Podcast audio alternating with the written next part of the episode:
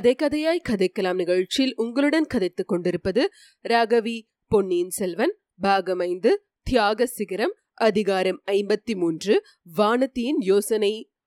அருள்மொழிவர்மருக்கும் சிற்றரசர்கள் இருவருக்கும் நடந்த வாக்குவாதத்தை கேட்டுக்கொண்டு நின்ற குந்தவை தேவி இப்போது சற்று முன் சென்று தாத்தா மாமா வாசலிலே நின்று பேச வேண்டுமா? உள்ளே வாருங்கள். உங்கள் பேச்சை மீறி பொன்னியின் செல்வன் ஒன்றும் செய்துவிட மாட்டான். என்றாள். மலையமானும் வேளாரும் உள்ளே வந்தார்கள். இளைய பிராட்டியை பார்த்து வேளார் தாயே இளவரசர் மட்டும் பட்டத்தை ஏற்றுக்கொள்ள சம்மதித்தால் ஒரு தொல்லையும் இல்லை. அவருடைய கட்டளையை நாங்கள் நிறைவேற்ற வேண்டியவர்கள் ஆவோம். சக்கரவர்த்தியோ ராஜ்யத்தை எப்போது இறக்கி வைப்போம் என்று இருக்கிறார். காஞ்சியில் கரிகாலர் கட்டியுள்ள பொன் மாளிகைக்கு போய் தம்முடைய கடைசி காலத்தை நிம்மதியாக கழிக்க விரும்புகிறார். என்றார். மாமா நீங்கள் இருவரும் வந்தபோது நானும் இளவரசரிடம் அதைத்தான் சொல்லிக் கொண்டிருந்தேன். இந்த பெண் இடையில் வந்து முறையிட்டாள். அதை கேட்டு இளவரசர் மனமிறங்கி சிறைக்கு போய் அவரை விடுதலை செய்ய விரும்பினார்.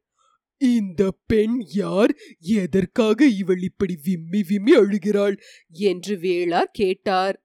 தெரியவில்லையா மாமா? இவள்தான் சம்புவரையர் மகள் மணிமேகலை.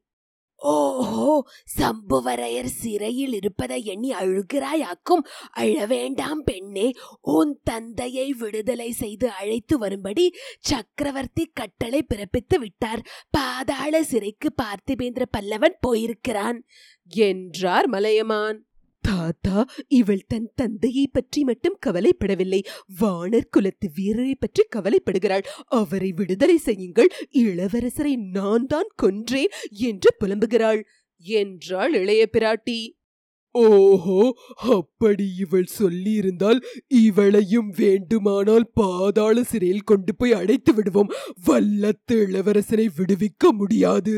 என்றார் பெரிய வேளார் மணிமேகலை விம்மிக் கொண்டே குந்தவையை பார்த்து அதுதான் நானும் கோருவது இளவரசி. என்னையும் அவர் இருக்கும் இடத்தில் கொண்டு போய் அடைக்க சொல்லுங்கள் என்றாள்.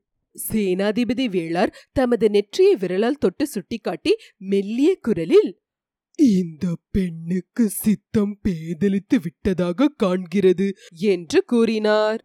இதுவரை சும்மா இருந்த வானத்தி இப்பொழுது பேச்சில் குறுக்கிட்டு பெரியப்பா மணிமேகலையின் சித்தம் சரியாகத்தான் இருக்கிறது. உங்களுக்கும் திருக்கோவிலூர் பாட்டனுக்கும் தான் சித்தம் சரியாக இல்லை என்று தோன்றுகிறது. சிறையில் உள்ள வல்லத்து இளவரசர் பொன்னியின் செல்வருடைய அருமை தோழர் இளைய பிராட்டியிடமிருந்து ஓலை கொண்டு போய் இலங்கையில் இருந்த பொன்னியின் செல்வரை அழைத்து வந்தவர் வீர சொர்க்கம் அடைந்த இளவரசருடைய பூரண நம்பிக்கைக்கும் பாத்திரமா இருந்தவர். அவர் மீது குற்றம் சாட்டி சிறையில் வைத்திருப்பவர்களுக்குத்தான் சித்தம் கோளாறாக இருக்க வேண்டும். என்றாள். ஆஹா இந்த பெண் எப்போது இவ்வளவு வாயாடி ஆனாள் வானதி இளைய பிராட்டியிடமிருந்து நீ கற்றுக்கொண்டது இதுதானா? பெரியவர்கள் முன்னால் வாயை திறக்காமல் சும்மா இருப்பதற்கு நீ இன்னும் பயிலவில்லையா? உன்னை ஏதாவது கேட்டால் நீ பதில் சொல்ல வேண்டும். இல்லாவிட்டால் வாயை மூடிக்கொண்டு இருக்க வேண்டும். என்றார் பெரிய வேளார் மலையமான். சேனாதிபதி இந்த குழந்தையின் மீது ஏன் கோபித்துக் கொள்கிறீர்கள்? இங்கே உள்ளவர்களின் மனத்தில் உள்ளதையே இவள் வெளியிட்டாள். என்றார். குந்தவை ஆமாமா வானத்தியை நீங்களும் நானும் இனி விரட்ட நினைப்பது உசித்தமாயிராது. நாளைக்கு அவள் சோழ சாம்ராஜ்யத்தின் சக்கரவர்த்தினியாக சிம்மாசனத்தில் அமருவாள். அப்போது அவளுடைய கட்டளையை தாங்களும் நானும் நிறைவேற்ற வேண்டியதா இருக்கும் என்றாள். அருள்மொழி மட்டும் இதற்கு இசைந்தால் ஒரு தொல்லையும் இல்லையே. மகுடாபிஷேகத்தன்று பாதாள சிறையில் உள்ளவர்கள் அத்தனை பேரையும் விடுதலை செய்யும்படி கட்டளை இடலாமே என்றார் மலையமான். தங்களையும் என்னையும் வெளியில் உள்ளவர்கள் அத்தனை பேரையும் பாதாள சிறையில் பிடித்து போடும்படியும் கட்டளையிடலாம் என்றார் சேனாதிபதி பெரிய வேளார் ஐயா நீங்கள் இருவரும் பெரியவர்கள்.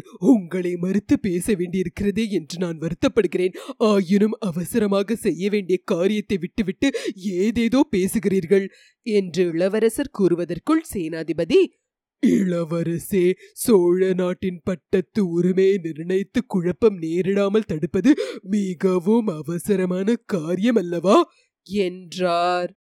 சக்கரவர்த்தி ஒருவர் இருக்கிறார் என்பதை மறந்துவிட்டு பேசுகிறீர்கள் என்றார் அருள்மொழி. நாங்கள் மறக்கவில்லை. சற்று முன் சக்கரவர்த்தியை பார்த்துவிட்டுத்தான் திரும்பினோம். அவர்தான் ராஜ பிரச்சனையை தீர்த்து வைத்துவிட்டு காஞ்சியில் கரிகாலர் கட்டிய பொன் மாளிகையில் போய் வசிக்க பிரியப்படுகிறார். இதோ நான் சக்கரவர்த்தியிடம் போகிறேன். வந்தியத்தேவரின் விடுதலைக்கு கட்டளை வாங்கிக் கொண்டு வருகிறேன். பிறகு நீங்கள் ஆட்சேபிக்க மாட்டீர்கள் அல்லவா?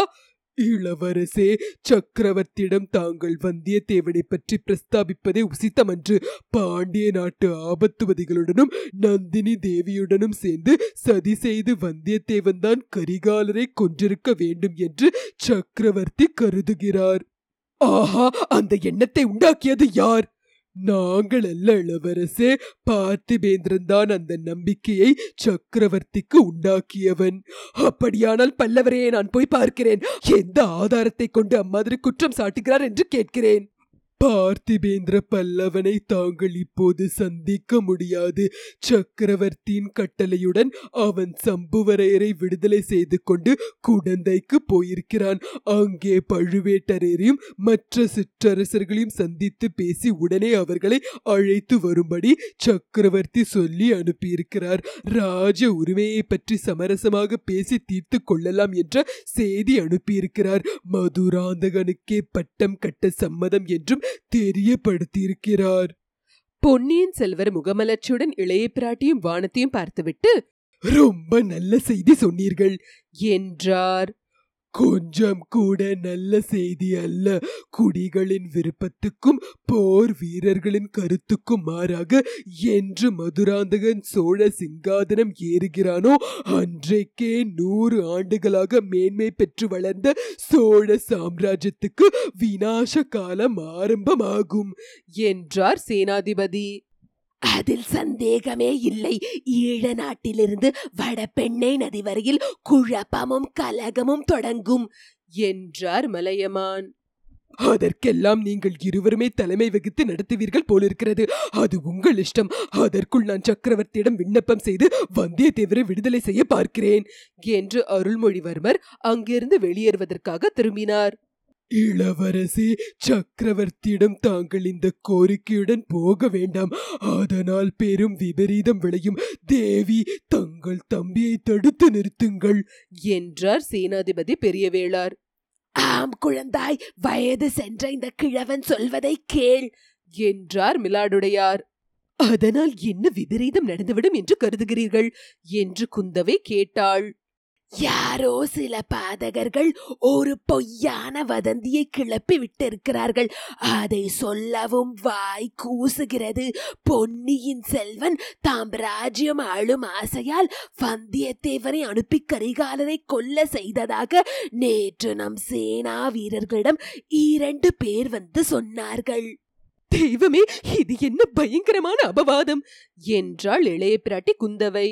அந்த இருவரையும் நம் வீரர்கள் என்ன செய்தார்கள் தெரியுமா?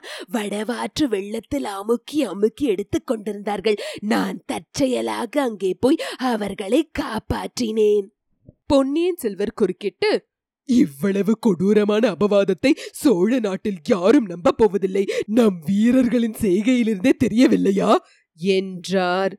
இன்றைக்கு நம்ப மாட்டார்கள் இளவரசே. மக்களுடைய இயல்பு தங்களுக்கு தெரியாது. சில காலத்துக்கு பிறகு மறுபடியும் இந்த வதந்தி கிளம்பும். தங்களை அறியாதவர்கள் சிலர் நம்பக்கூடும். அந்நிய நாடுகளில் ராஜ்யத்துக்காக உறவினர்கள் ஒருவரை ஒருவர் கொன்று கொள்ளுவது சர்வ சாதாரணமாக இருக்கிறது. ஈழ நாட்டு ராஜவம்சத்தின் சரித்திரம் தங்களுக்கு தெரியுமே. சேனாதிபதி பிற்காலத்தில் ஒரு பொய் வதந்தி பரவும் என்பதற்காக இன்றைக்கு என் பிராண சிநேகிதனை பாதாள சிறையில் விட்டு வைத்திருக்க சொல்கிறீர்களா? பிற்காலத்தில் அல்ல இளவரசே. இன்றைக்கு தாங்கள் வந்தியத்தேவனின் விடுதலையில் ஊக்கம் எடுத்துக்கொண்டால் நாளைக்கே சிலர் அந்த வதந்தியை நம்பிக்கை கொள்வார்கள். சக்கரவர்த்தியின் காதிலும் அது விழும். அதனால் தங்கள் தந்தையின் மனம் எவ்வளவு புண்படும் என்று யோசியுங்கள். பொன்னியின் செல்வரின் திருமுகம் கருமேகத்தினால் மறைக்கப்பட்ட பூரணச்சந்திரனை போல் ஆயிற்று. குந்தவை தேவியை பார்த்து அக்கா தாங்கள் என்ன சொல்கிறீர்கள்? என்றார். இளைய பிராட்டியின் முகம் மிக்க வேதனையை காட்டியது. அவர் பெரிய வேளாரை பார்த்து சேனாதிபதி இத்தகைய கொடூரமான வதந்தியை பரப்ப முயலுவோர் யாராயிருக்கும்? என்று கேட்டார்.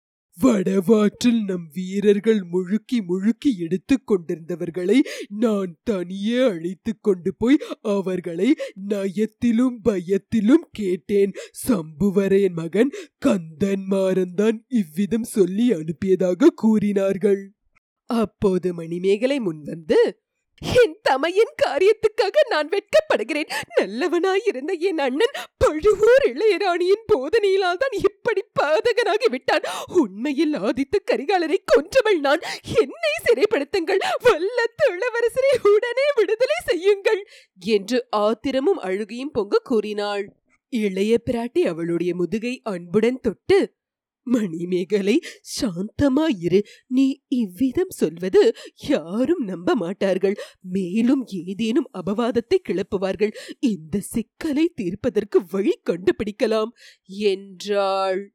பிறகு சேனாதிபதியை பார்த்து ஐயா தங்களுடைய புத்திமதியை நானும் என் சகோதரனும் ஒப்புக்கொள்ளுகிறோம். இப்போது வல்ல விடுதலை செய்ய முயல்வதால் வீண் வதந்திகள் ஏற்பட இடமுண்டு என்பது உண்மைதான். உண்மையான குற்றவாளியை முதலில் கண்டுபிடிக்க வேண்டும். இதை குறித்து முதன் மந்திரி அனிருத்தரிடம் நான் கலந்தாலோசிப்பேன். அவருடைய சீடன் ஆழ்வார்க்கடியான் பாண்டிய நாட்டு ஆபத்துவதிகளை தேடிக்கொண்டு போயிருக்கிறான். அவன் ஏதேனும் தகவல் கண்டு வருவான். பெரிய பழுவேட்டரையரும் பழுவூர் இளையராணியும் என்ன ஆனார்கள் என்று தெரியவில்லை.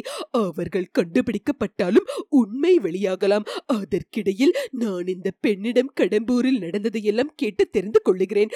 அதுவரையில் பாதாள சிறையில் வல்லத்து இளவரசர் சௌக்கியமாய் இருப்பதற்கு வேண்டிய ஏற்பாடுகள் செய்யுங்கள். அவர் இந்த பயங்கரமான கொலை குற்றத்தை செய்யவில்லை என்பது நிச்சயம் என்றாள். இச்சமயத்தில் எனக்கு ஒரு யோசனை தோன்றுகிறது அக்கா. என்றாள் கொடும்பாளூர் இளவரசி. சொல்வானதி என்றாள் குந்தவை. முன்னொரு தடவை நாம் இருவரும் பாதாள சிறைக்கு போய்விட்டு வந்தோமே நினைவிருக்கிறதா? அதுபோல் நாம் எல்லோருமாக இன்றைக்கு போய் பார்த்துவிட்டு வருவோம். கடம்பூர் இளவரசி அழைத்து போவோம் என்றாள் வானதி. குந்தவை பெரிய வேளாரை பார்த்து சேனாதிபதி தங்கள் குமாரியின் யோசனையை பற்றி என்ன சொல்லுகிறீர்கள்? என்று கேட்டாள். என் குமாரியும் புத்திசாலித்தனமாக பேசக்கூடும் என்று தெரிகிறது. கரிகாலர் இறந்த அன்றிரவு அதே இடத்தில் அவருடன் இருந்தவன் வல்லத்து இளவரசன். அவனிடம் விசாரித்தாலும் உண்மை புலப்படலாம் என்றார் சேனாதிபதி பெரியவேளார். உடனேயே எல்லோரும் பாதாள சிறைக்கு சென்றார்கள். சின்ன பழுவேட்டரர் கோட்டையை விட்டு போவதற்கு முன்னாலேயே தங்க நாணயங்கள் அச்சிடும் வேலை நிறுத்திவிட்டார். ஆகையால் நாணய தொழிற்சாலை வெறுமையாக இருந்தது. காவற்காரர்களும் சிலர் தான் இருந்தார்கள். புலிகள் அடைத்து வைக்கப்பட்டிருந்த இடத்தை தாண்டி சுரங்க வழியில் பிரவேசித்து சென்று வல்லத்து இளவரசன் வந்தியத்தேவன் அடைக்கப்பட்டிருந்த அறையை அடைந்தார்கள். ஆனால் அங்கே வந்தியத்தேவனை அவர்கள் காணவில்லை. அவனுடைய அறையில் சுவரில் மாட்டியிருந்த வளையங்களில் சங்கிலியால் பிணைக்கப்பட்டிருந்த வைத்தியர் மகன் பினாக்கபாணியை கண்டார்கள். அவன் இவர்களை கண்டதும் ஐயோ ஐயோ என்னை விடுதலை செய்யுங்கள் விடுதலை செய்யுங்கள் என்று பரிதாபமாக அலறினான். இத்துடன் அதிகாரம் ஐம்பத்தி மூன்று முற்றிற்று.